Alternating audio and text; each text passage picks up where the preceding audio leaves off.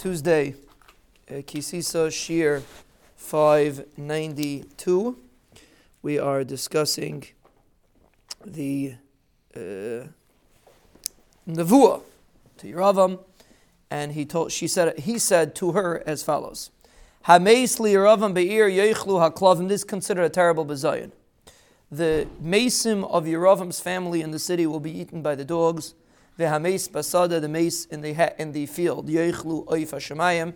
The oifus will eat it. Ki Hashem diber, because the Rebbeinu spoke. Now, it's important to realize that what's the essence of malchus? What's the essence of malchus? What defines malchus? David, what defines malchus? What defines malchus is kovid hamalchus. Chazal say a concept. The Gemara in Kedushin says, "Melech shemochal al kvoidei ein kvoidei machal." A melech has no right to be meichel on his kavod. A talmid chacham shemochal al kvoidei kvoidei machal. An av shemochal al kvoidei is kvoidei machal. A melech shemochal al kvoidei ein kvoidei machal. Why? Why is his kavod not nimchal? So Bisalalia explains the reason why it's not nimchal is because the kavod of the malucha is the essence of the malucha. If there's no kavod, there's no malchus. So you can't be meichel on your kavod because then basically you're destroying the malchus. There's no malchus left. So the con- and that's why a person that's married to malchus is chayiv misa. Basically, a lack of kavod hamalchus is destroying the essence of malucha. Since Yeravam misused, now again, let's just take it in a perspective. The concept of a melech is to be a, a really the, the melech, right? The melech and the kayin are on two opposite uh, sides of the spectrum. There's keser kuna, keser malchus. They're really opposites.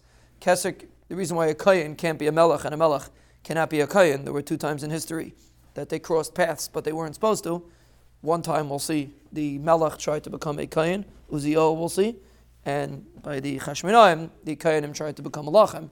They can't cross paths because kahuna is chesed, is being the of people, so to speak, if you want to speak in modern day terms, and malchus is din, melech b'mishpat yamid arts. The Ribono Shel Olam on Rosh Hashanah is a melech, and he paskins din rachman al That's a melech, and a melech is supposed to maintain law and order. That's what a melech is supposed to do. So you can't mix these two crowns, keser kuna, keser malchus, because they're opposites. If a melech is not fulfilling his job of melech b'mishpat yam and aretz, so then he loses his mucha. That's what happened to Yeravam. He's, it was worse than Shaul. Shaul, we explain, didn't, didn't protect the kavod enough. So, but he didn't destroy it, he just didn't protect it. He didn't stand up for the kavod, so maybe he lost it. Yeravam took the opportunity to have a hashpa on Klal Yisrael in a Musar dika fashion, and he destroyed it. Fakir, he, he led Klal Yisrael astray.